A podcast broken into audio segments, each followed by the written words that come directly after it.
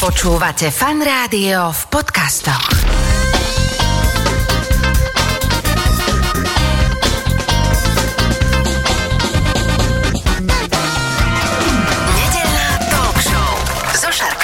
Počúvate fan rádio nedelnú talk show. V tejto chvíli už oproti mne sedia moji dvaja dnešní hostia, manželia, pestovatelia maku Janka a Bálint Pémovci. Ahojte, vitajte. Dobrý Ahoj. deň, prajem. Ahoj. Ahojte. Poďme teda sa postupne rozprávať eh, o tom, kvôli čomu ste sem prišli, a to je mak. Je to taká vec, že totálna súčasť našich stolov, nielen počas roka, kedy sa zastavíme na nejakej kolípke a že je makové šulance a každý to milujeme. V každom detskom súbore sa detičky učia jednu z prvých pesničiek, aj tak, tak sejú mak, že máme to tu celé a popri tom všade vo svete sa tvária, že teda mak, tak to je plodina, ktorá pomaly by mala byť zakázaná a tak ďalej a tak ďalej. A vy pestujete mak, čo mi príde ako taká celkom akože dosť zvláštna vec. Prosím vás, ako ste sa k tomu maku dostali, ale vôbec ako ste sa dostali aj k tomu polnohospodárstvu, lebo nie je to celkom bežné, že mladí ľudia sa dajú na takéto v podstate mm, farmárčenie, na takú ťažkú robotu. Mali ste to tak v rodine? Moji rodičia sú pedagógovia, otec je strojár a mama elektroinžinierka, takže akoby... Klasická slovenská dobrá rodina, taká. Áno, áno, klasická polnohospodárska, že? Hej, hej. A mali sme tým pádom to šťastie, že v Patinciach sme mali záhradu po starých rodičoch. Môj otec odtiaľ pochádza. A v tej záhrade, kvôli tomu, že sú pedagógovia, sme mali celé letá voľné. A, Až potom, hlavne, že v záhrade sme poliali zeleninu. Čiže v tom čase a, vo veľkom sa pestovala zelenina na južnom Slovensku a zásobovali sme možno celé Československo z toho juhu Inak to je Slovenska. pravda, ja si presne pamätám to, že cez víkend prišiel niekto so značkou DS alebo nejaká, nejaká, niečo z juhu proste, Nové zámky, Dunajské strany, čokoľvek, Komárno, do vyšších polôch na takých tých eh, vozíkoch prívesných, paprika, parareky, čo, čokoľvek sa dalo. A to bolo tak, že normálne také ten uličný predaj, že si hneď išiel.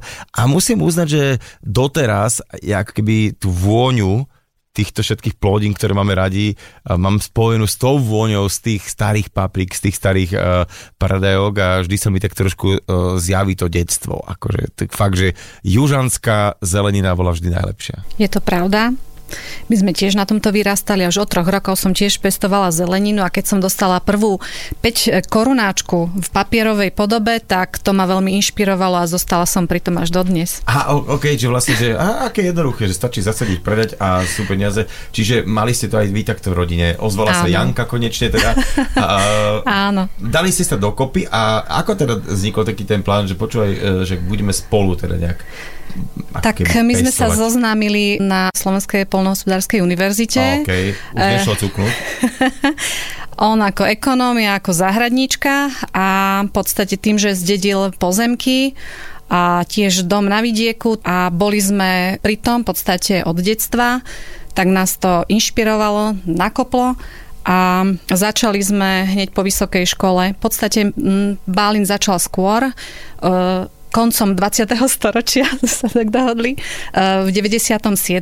si založil živnosť, no a odtedy sa začala písať história. Poďme k tomu, ako ste sa dostali k pestovaniu maku. K maku sme sa dostali tak, že bohužiaľ v tom období akurát, keď sme my skončili vysokú školu, to bol rok 2000 a 2001, vtedy sa menili tie trhy a časy, že o túto e, zeleninu alebo takýto druh už nebol záujem, lebo sa objavili tie veľkoobchody a zo západných krajín tu dovážali skoršiu zeleninu, už to malo byť prané, balené a podobne. Preto sme prestali pestovať tú zeleninu a pozemkov sme nemali až tak veľa, aby sme mohli pestovať úspešne obilniny a klasické tie e, polné plodiny, tak sme hľadali niečo, čo je špecifické.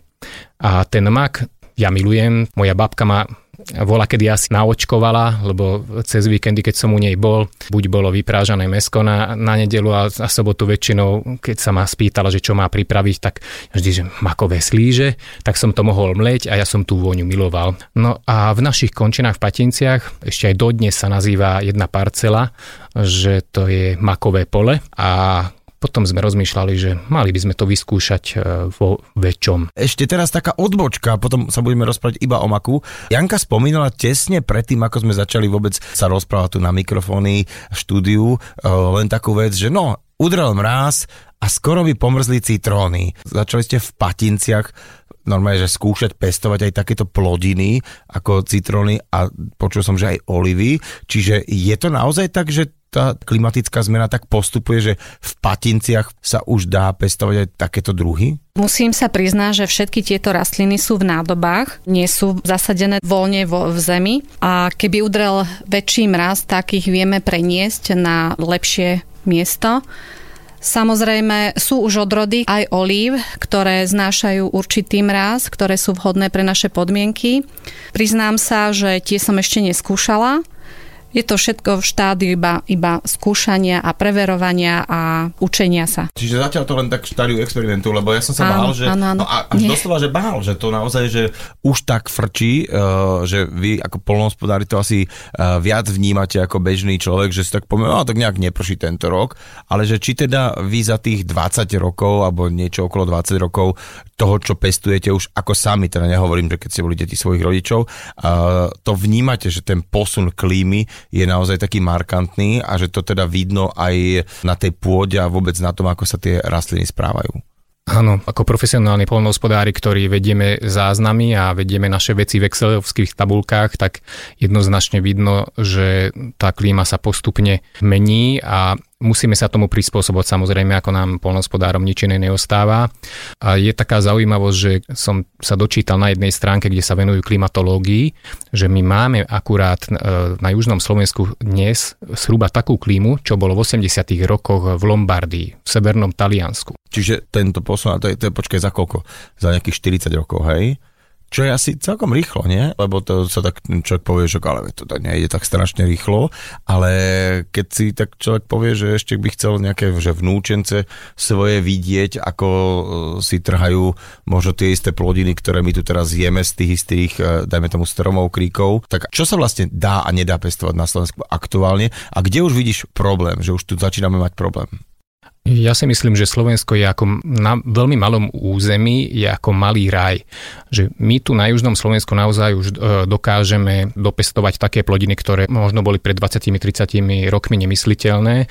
Tu je ten príklad, že citróny my už teraz vyše mesiaca konzumujeme vlastné, figy už má skoro asi každý na Slovensku. Čo je na tom zaujímavé, že tá klíma sa nemení takým spôsobom, alebo to naše podnebie, že by to možno natrvalo ostalo také príjemné, alebo to, to oteplenie, že cez tú zimu už nebudeme mať e, tie tuhé dni. E, Ale posledných 5-6 rokov to tak vnímam, že nie sú až také tvrdé mrazy, že by to, tieto plodiny do tých minus 10 nemohli prežiť.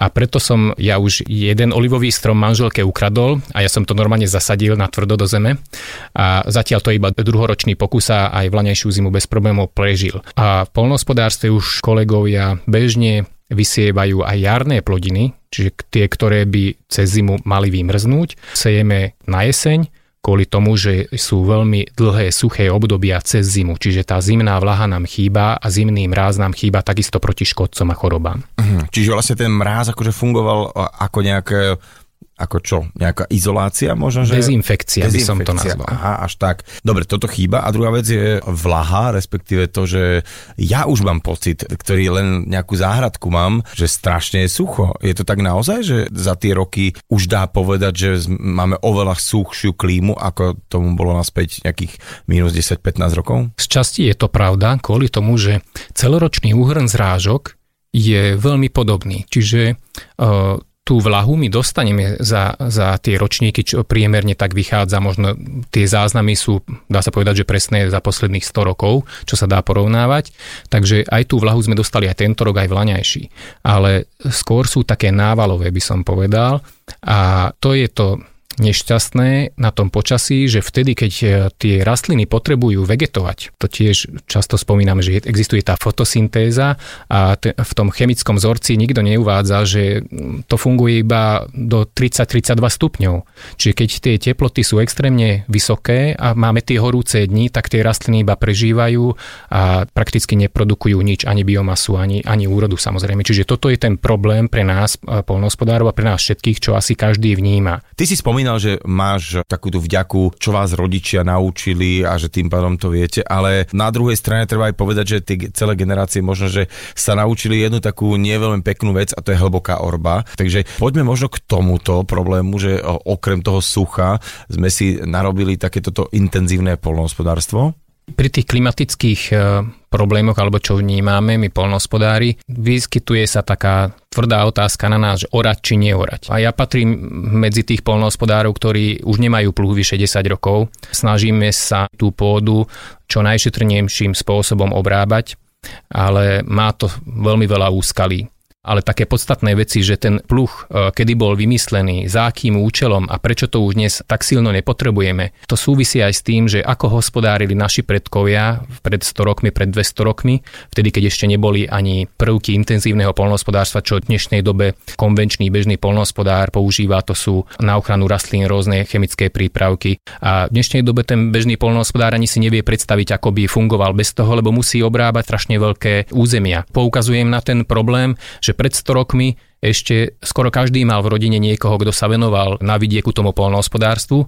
Ešte bol veľký podiel ručnej roboty a v dnešnej dobe sa ľudia už venujú e, takým aktivitám, napríklad taký moderátor, že tu sedíš, ty, ty nemusíš obrábať tie polička, keď nemusíš, keď chceš, samozrejme môžeš. A je strašne veľa takých povolaní, čo e, vychádza z toho, že tá delba práce rozdeľovala a tá, ten vývoj techniky a technológií, že sa veľa ľudí nemusí venovať tomu, že akým spôsobom e, dostane na stôl svoje najlepšie potraviny. Aký je taký eh, rok pestovateľa maku, teda ako sa mak pestuje, ako sa sadí? Pri maku si musíme uvedomiť to, že to je jedno z najmenších semiačok vôbec, čo musíme nejakým spôsobom dostať do zeme, aby ona vyklíčila.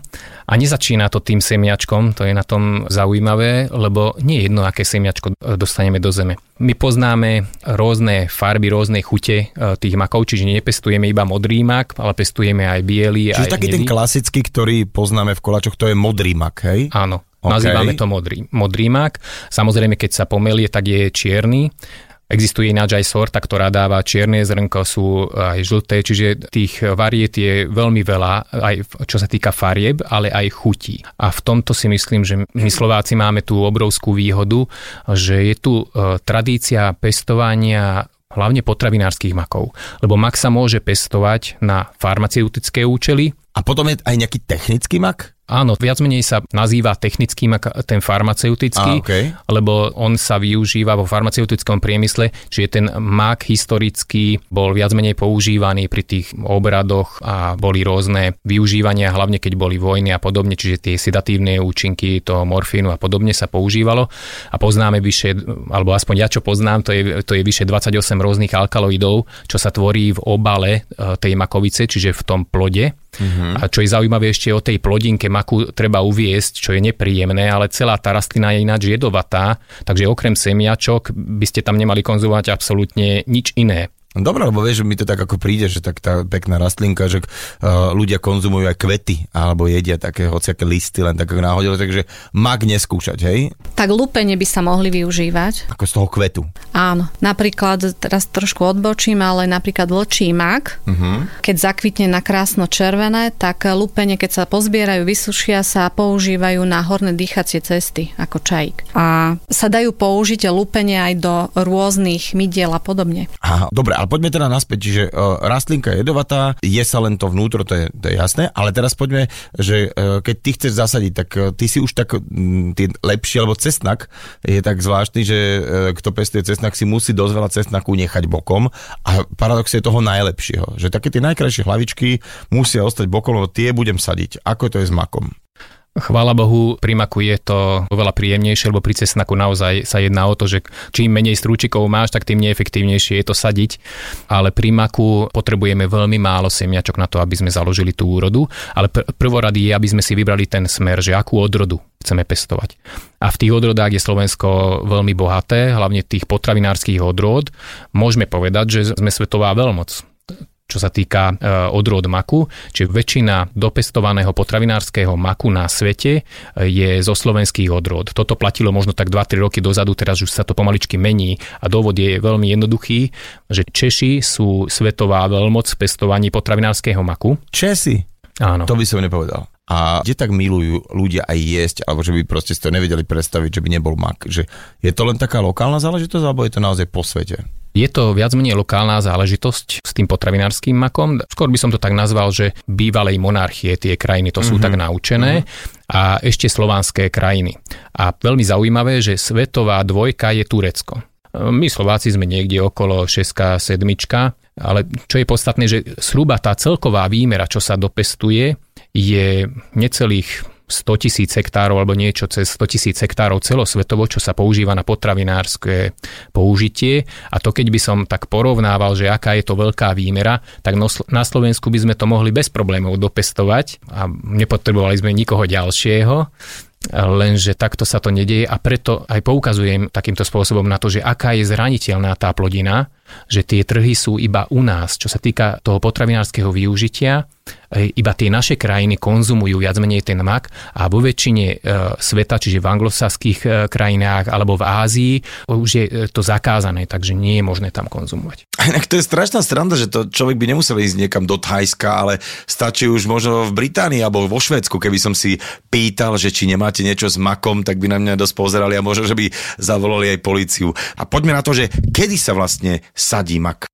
Mak sa seje väčšinou na jar, čiže tie slovenské odrody to sú jarné a to je aj kvôli tomu, že to podhorské podnebie, ktoré najviac praje, či také pies, či to hlinité pôdy vyžaduje ten mak, tak je ľahšie, ale podnebie potrebuje hlavne do kvetu také vlážnejšie, a skôr by som povedal, že dosť veľa vlahy potrebuje, aby, aby dokázala vyrásť, lebo z toho malého semiačka tá rastlina, keď sa na to pozrieme, tak, tak potrebuje strašne veľa energie a strašne veľa vlahy, aby, aby sa rozvinula a potom po kvete ona potrebuje také suché počasie, aby to semiačko dokázalo naozaj pekne vyzrnieť, aj tú farbu, aj tú olejnatosť nabrať. No a kvôli tomu, že v našich končinách už je to silné sucho, čo sme spomínali, tak tie jarné odrody nám bohužiaľ posledné roky e, niekedy ani nevzídu a čo je ešte ďalší problém, že keď aj vzídu, keď aj sa tešíme, ešte, ešte sa nám pekne rozkvitne ten porast, ale v tom suchu nedokáže naliať peknú úrodu. Niektoré makovice ostávajú prázdne kvôli tomu, že nedokáže už tú úrodu vyprodukovať pre tie vysoké teploty tak preto skúšame aj jesenné odrody. Čiže my už viac menej aj na našich poliach väčšinou pestujeme jesenné, ktoré sejeme e, koncom septembra.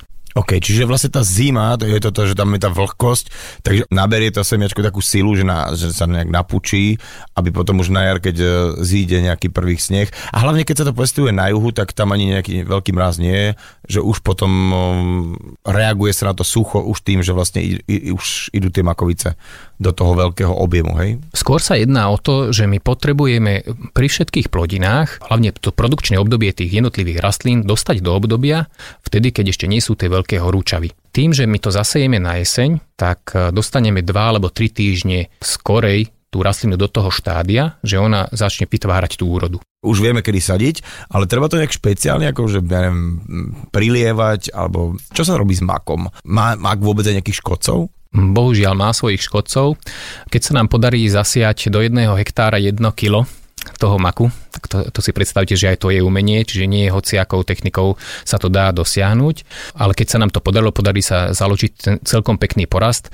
Máme hneď takých e, škodcov, ktorí nám v posledných rokoch takisto veľmi silno zdecimujú porasty a to je krytonos koreňový. Znie to tak, viem, že... A to je zvieratko, alebo je to, je to nejaká huba, alebo čo to je? Je to chrobač. Je chrobač? To... A im chutí mak proste? Uh, im chutí a dokonca oni nám robia škodu dvojakým spôsobom. Uh, za prvé, Uh, oni sú chrobák, by som povedal, že ako, ako nejaký špendlík, hej, že zhruba m, také 3-4 mm sú veľké a sú veľmi prešpekulované, oni sú zafarbené ako, ako hlina a keď sa my hýbeme po pozemku a pozeráme, že či sú tam alebo nie sú, tak ich neobjavíte, musíte sa zastaviť, vyčkať aspoň minútku a oni sa vtedy rozhýbú dosť rýchlo.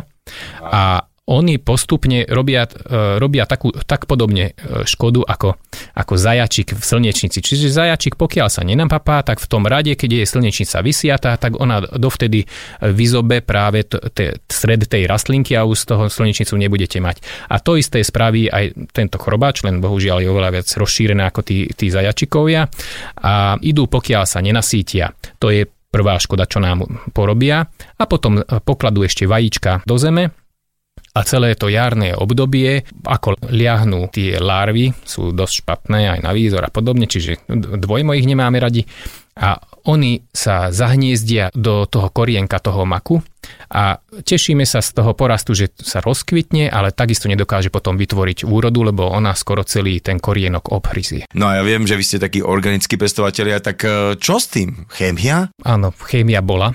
Chémia už nie je, politika to zakázala. E, čiže existovalo riešenie chemické také, že na to semiačko e, jedno, veľmi malá dávka e, jednej účinnej látky sa navinule, čiže tá, to, to, tomu sa hovorí, že je to morenie, čiže namorilo sa, sa to osivo. Už tretí rok to nie je povolené a práve to bude možno taký dôvod, že prečo pestovateľia takisto e, sa bránia tomu pestovaniu, lebo strašne zneistuje tento škodca pestovanie toho maku.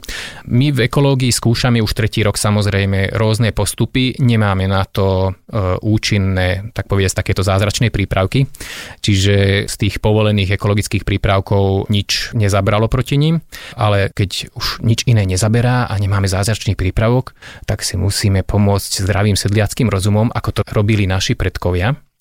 A to je tzv. ten osevný postup. To znamená, že my sme napríklad ten mak nemohli pestovať na celej výmere našich pozemkov. Takže my keď sa rozhodneme, že teraz strašne veľký záujem, super cena toho maku, tak my keď by sme vysiali všetky naše uh, lány makom, tak si musíme uvedomiť, že na ďalší rok, ak by sme chceli pestovať na týchto parcelách takisto mak, tak budeme mať oveľa viac škodcov, oveľa viac chorób, lebo samozrejme všetci nepriatelia nášho maku. Presne tak a sa rozmnožia takisto aj s tým makom. To je tá nevýhoda toho monokultúrneho pestovania, kde iba jedna rastlina sa pestuje na, na tých lánoch. A preto ten osevný sled a osevný postup bola, kedy naši predkovia vymysleli, že tieto rastlinky, oni odpozorovali, že po koľkých rokoch sa oplatí vysiať na to isté pole, Uh-huh. a mak sa zaraďuje väčšinou na 4. alebo 5. rok. A my veľkí frajeri, polnohospodári vzdelaní, so všeli, všelijakou chémiou a hnojivami vybavení, sme si mysleli, že sa to dá aj e, na tieto staré, e, dobre známe veci zabudnúť. Nedá sa. Čiže momentálne sme v Patinciach napríklad uh, už tretí rok, uh, alebo sme boli bez maku, teraz už som vysial. Každý rok som skúšal malé množstvo, že či uh, ten chrobač nám spôsobí problémy alebo nie. A áno, vždy boli problémy, a teraz v tomto roku už e, sa nám podarilo zapojiť znova porast. Čiže dva roky trvalo, pokiaľ tá populácia toho škodcu sme Čiže ten škodca jednoducho, že om, nesejú mi sa mák, no tak čo by som tu robil, však tu budem hladný, takže presuniem sa inám a vy s tým takto vykývavate, že fúr mu to presuniete a kým sa on spamätá, tak uh, nestia sa presunúť. Akože uh, dáva to zmysel, čo hovoríš. Poďme na ten zber maku, tak neviem si predstaviť, lebo sú to vlastne také kvietky, ktoré tak stvrdnú, že by tam behal nejaký kombajn alebo niečo, že uh, ako sa to zbiera? Sú na to mechanizmy alebo ručne? Sú na to mechanizmy. A samozrejme zbiera sa mak dvojakým spôsobom. Vola, kedy sa zbieral ručne a to je tá najlepšia kvalita. A to z dvoch dôvodov. Jeden je veľmi jednoduchý. Tie makovice, ktoré sú náhodou e, choré alebo nevyzreté, tak proste nepozberáš a, a máš iba tie kvalitné. A druhý jednoduchý dôvod je, že väčšinou toho maku kvôli tomu, že je taká, niekedy to nazývam, že chudiera mrňavá taká plodinka, že neskoro sa rozbieha, všelijaké buriny sa tam objavujú a toto je problém aj v tom ekologickom pestovaní, čo skúšame, že tie burinky rýchlejšie rastú a, a odoberajú živiny a priestor tomu maku. No a tieto burinky samozrejme nepozberáš. No a keď ideš kombajnom, tak ten kombajn má tú veľkú kosu a pozberáš všetko. E, väčšina maku sa zberá samozrejme kombajnom, lebo je to naj, najlacnejšie, najjednoduchšie riešenie. Samozrejme to nastavenie kombajnu tiež nie je také jednoduché, to, to sa musíme naučiť, to nie je ako obilnina, ale dajú sa bežné obilné kombajny používať aj na zber maku. A čo je ešte jeden taký zaujímavý prvok, že mak ako olejnina má veľmi zaujímavý olej, aj chutný olej, ale má jednu obrovskú nevýhodu, že rýchlo sa oxiduje. A keď sa poškodzuje tie semiačka pri zbere, eh, tak ten mak sa skôr pokazí. A kvôli tomu aj my stále preferujeme, hľadáme tie možnosti, akým spôsobom to poškodzovanie semiačok pri tom mechanizovanom zbere obmedziť čo najviac. Takže pri tom zbere na, na to treba dávať hlavne pozor, aby sme pozberali suché, dozreté makovičky a aby sa nepoškodili. No a dobre, už sme sa rozprávali o tom pestovaní samotnom, ale ako sa staráte o zozbieraný mak? Ustavične ho degustujeme, meriame aj vlhkosť, dávame laboratórne vyšetriť, či ťažké kovy tam nie sú, morfín, či zodpovedá, čistota, biologické hodnoty. Takže každá jedna várka sa vyhodnocuje a následne, keď to všetkému zodpovedá, tak sa to potom balí podľa potreby. Jo, ale e, je dobre tomu, keď je tam trošku vlhko, alebo tam má byť sucho, sucho? Sucho, sucho, sucho, všade musí byť sucho. Si tak spomínam e, na ten náš boj s hygienou, keď sme uvádzali náš sklad e, do obehu a na Slovensku sú predpisy, čo musia samozrejme dodržiavať. Každý jeden, kto potravinárskú prevádzku dáva do obehu a bolo tam predpísané, že musíme mať uvývadlo v sklade a podobne. A toto bol obrovský boj že, že im vysvetliť, že náhodou tam prasne potrubie čo, tak všetok ten mak, čo tam máme, sa nám znehodnotí, lebo aj tá e, maličká vlhkosť podnecuje tú rastlinku k tomu, aby ona vyklíčila. A, mm-hmm. a v mhm. tom momente, že ona ide do toho klíčenia, e, sa tie parametre, čo nám chutí a vonia, prekazí a ide do toho kyslého, nepríjemného. Mm. Čiže sucho, ale srande, že sucho zároveň, ale vnútri ten olej udržať, hej, že nesmie puknúť to semiačko, že musí byť, e, že ani mechanicky veľmi jemnúčko sa s tým musí nahrávať asi, hej? Je to komplikovaná plodina, poviem úprimne a vždy, keď si myslíme, že už vieme o ňom všetko, tak vtedy príde niečo a povieme si, no pozor, pozor, to nie je tak, ako si to myslíme. Takže ustavične musíme skúšať, skúšať, skúšať a vytvárať tie podmienky a udržiavať tie podmienky. A potom sa to balí proste, kto ako chce, hej? A ešte aj pri tom sa to musí degustovať. Tak ako aj víno, keď sa ide flaškovať, tak aj predtým sa to vždy musí oddegustovať. Mm. Mak je veľmi rôznorodý. Hej. Napríklad minulé sme rozdávali vzorky a dostalo sa mi späť, že ten máčik je strašne maličký, strašne maličké semiačka. Hovorím, vadí vám to, že čo je za problém, ale že on chce väčšie. Hovorím, ale to je odrodová záležitosť, aj záležitosť e, roka, hej, keď je suchšie alebo podobne, tak tie sem, semená sú menšie samozrejme. Takže stretávame sa s rôznymi vecami, tak, my ľudia sme rôzni špekulanti a nie je nám nič dosť dobré, ale hlavne vlastne ide o to, že ten mak sa zomelie a tam vlastne je jedno, akej veľkosti boli tie semiačka, či boli veľké alebo malé. Už sme sa teda dostali k tej ja si myslím, najlepšej fáze, ktorú máme radi na maku a teda na tom, že ho ideme konzumovať. Ale ako to je, že mám držať teda mak v nejakom suchom sáčku a pomlieť si len také množstvo, ktoré práve v tejto chvíli potrebujem? Áno, toto je presne správne vystihnuté, že ten máčik my potrebujeme držať stále v takom stave, aby ona nedostala podnet na to, aby začala klíčiť, aby ona vytvárala ten svoj nový život. Čiže všetky tie parametre toho skladovania majú byť dodržané, čiže najlepšie je to držať v tme, najlepšie je to držať v suchu. Pri izbovej teplote to, to tomu nevadí.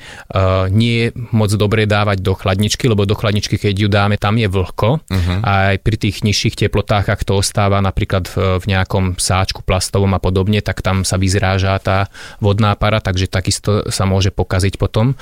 Uh, čiže pokiaľ ten mak je nemletý, a najlepší obal toho maku je ináč suchá makovica. To si musíme priznať, že to, čo pozberáme napríklad v makoviciach, tak e, máme overené, že aj tretí rok, keď tú makovicu otvorím, po zbere a bola dovtedy držaná v big bagoch. To sú také veľké vaky, do čoho sa zmestí okolo 200 kg takých naplnených makovíc a aj po troch rokoch e, si udržiava tú kvalitu. A keď už sa pomelie ten mak, tak to je už iné. Ten pomletý mak e, si udržiava kvalitu maximálne 2-3 dní na izbovej teplote a môžete to dať e, do nejakej nádoby, do chladničky už tom, v tomto e, prípade. Stave, hej? Áno. Dobre, ale to znamená, že keď sa predáva už pomletý mak, takže to už sa to musí asi dosť stabilizovať rôznymi teda prímesami, ktoré, ak sa bavíme o nejakých zdravotných benefitoch, konzumácie maku, túto už idú celkom bokom. Uh, prosím ťa, poďme na tie benefity, lebo okrem chute, lebo chuť je fajn, to akože jasné, že keď tam dáme trošku cukru, dáme tam trošku masielka, ale poďme na to, že prečo by sme mali konzumovať mak? Mak, okrem toho že nám chutí, e, má zdravotné benefity, no niektoré, ktoré môžem uviesť, hej, lebo e, pozor na legislatívu, takže my nemôžeme tvrdiť niečo také, čo nie je preverené a klinicky overené, ale čo je isté, že obsahuje veľmi veľa vápnika. A to až 12 krát viac, zhruba 12 až 14 krát viac než, než mlieko na, uh-huh. na svoje množstvo. A dokonca tým vysokým množstvom vápnika sa vystihuje aj spomedzi všetkých plodín, aspoň mne známych. No a teda, Janka, otázka na teba. Ako všelijako sa dá teda mak použiť a využiť? Tak poprvé na potravinárske účely, čo spomíname, tam sa vyvíjajú rôzne nové veci. Napríklad vieme, že je veľa ľudí, ktorí nemôžu pšeničné veci a sú alergickí na lepok, tak e, tu vidíme veľkú šancu využitia maku. Akože nejaká maková múka. Tak, maková múka alebo samotný mak pomletý a z toho piec e, bezlepkové veci, či sú to sladké alebo slané, tam sa uh, ukazuje e, nová cesta, nový spôsob využitia. Potom, ako si spomínal, makový olej. A makový olej je veľmi dobrý aj z bieleho maku, nakoľko biely mak obsahuje ešte viac vápnika ako modrý mak. A ešte sme tu nespomínali okrový mak, ktorý tiež vytvára nové chute. Okrový mak? Okro, my sme ho nazvali okrový Ako, mak. Kvôli farbe, hej? Kvôli farbe. Okay. Niektorí ho volajú červený alebo hnedý. Je to celkom nové pre mnohých ľudí, pretože chuťovo je celkom inde ako ten modrý, e, chutí po slnečnicových semiačkách, uh-huh. takže veľmi dobre sa kombinuje zase s, inými, s iným ovocím alebo s inými ingredienciami, ako je ten modrý. Ja som jedol teraz taký mak, ktorý mi chutil, že by som odprisal, že jem orechy. Napríklad, vieš, že tiež to malo takú tú, až kým teda, že to je mak. Že, hm, okay. Mohol to byť biely. Mohol to byť biely, dobre. Áno, biely, aj o bielom by sme vedeli veľa narozprávať, pretože je to tradičná e, slovenská odroda. E, ktorá, biely mak. Biely mak, volá sa albín a e, volá kedy, keď nebolo dosť orechov, tak ho nahrádzali bielým makom a nedalo sa to odhaliť. OK, čiže to sa mi nezdalo, to tak je, hej? Áno, áno, dobre, je to presne dobre, tak. Dobre, dobre. Tak Hla... máme, máme uh, teda už, už Potravinárska časť. Potom uh, je veľké využitie na kozmetické účely, ktoré už e, vyskúšali aj v azijských štátoch a ten makový olej je vynikajúci na suchú, exematickú, psoriatickú pokožku a obsahuje e, veľa minerálov, tiež vitamínov, E vitamín, takže vidíme tam tiež možnosť uh-huh. na využitie. Či sú to mydlá, sú to veľmi príjemné mydlá, ktoré nevysúšajú pokožku a k tomuto musím niečo dodať, že e, naše deti kde sa to celé začalo, že naše deti proste mali exematickú pokožku a nič nepomáhalo tak e, som počase vyradila všetky kozmetické prípravky a čo čert raz nechcel, tak som dostala prírodné mydielko.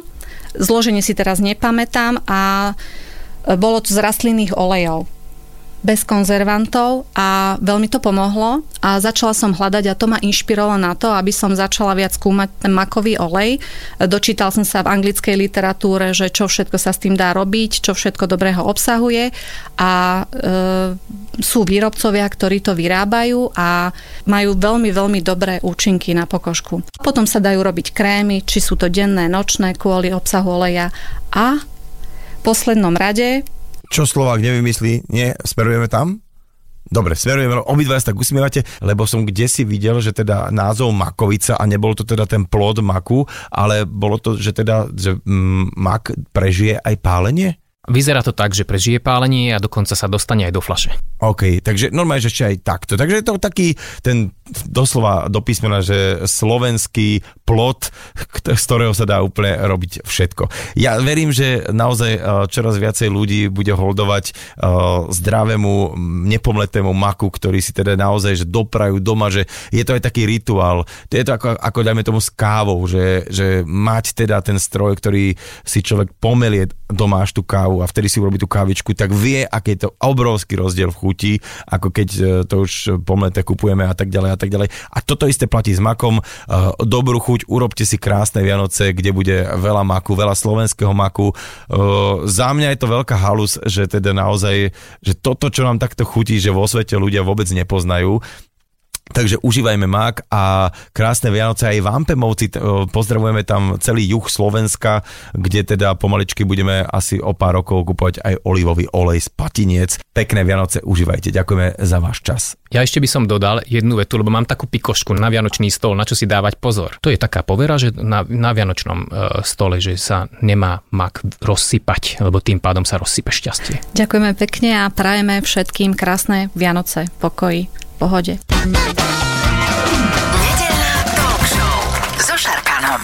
Talk show so Šarkanom v premiére každú nedeľu od 10. do 12. vo Fan Rádiu.